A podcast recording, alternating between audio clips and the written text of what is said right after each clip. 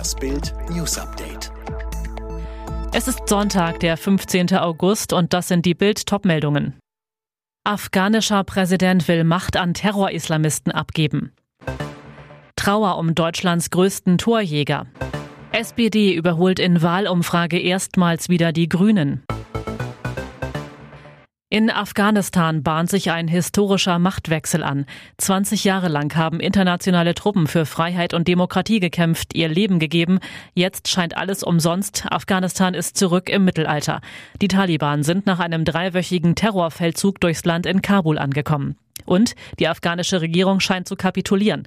Taliban-Unterhändler sind in Kabul angekommen, um im Präsidentenpalast eine sogenannte Machtübergabe vorzubereiten.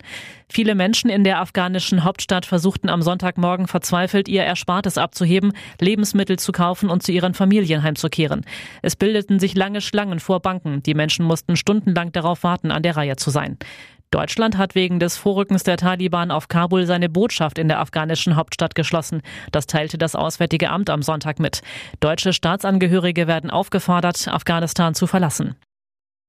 Die Fußballwelt trauert um Gerd Müller. Deutschlands größter Torjäger ist am frühen Sonntagmorgen im Alter von 75 Jahren verstorben. Das gab der FC Bayern bekannt.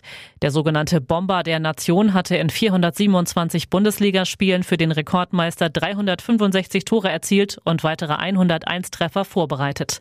Unvergessen sein vermutlich wichtigstes Tor, der 2 zu 1 Siegtreffer im Finale der Weltmeisterschaft 1974 in München, wo er in der 43. Minute den entscheidenden Treffer gegen die Niederlande erzielte.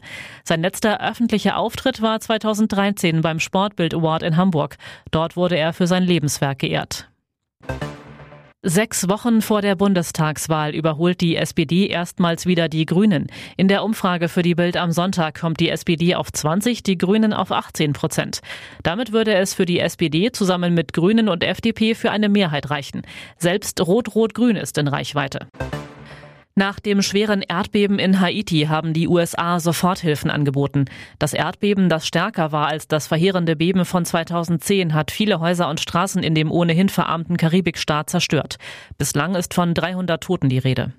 Die Türkei kämpft nach den heftigen Waldbränden gegen die nächste Naturkatastrophe.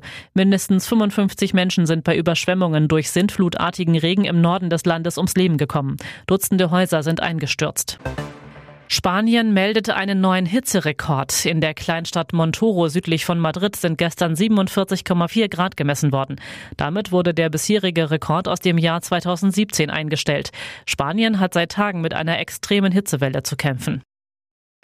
Alle weiteren News und die neuesten Entwicklungen zu den Top-Themen gibt's jetzt rund um die Uhr online auf Bild.de.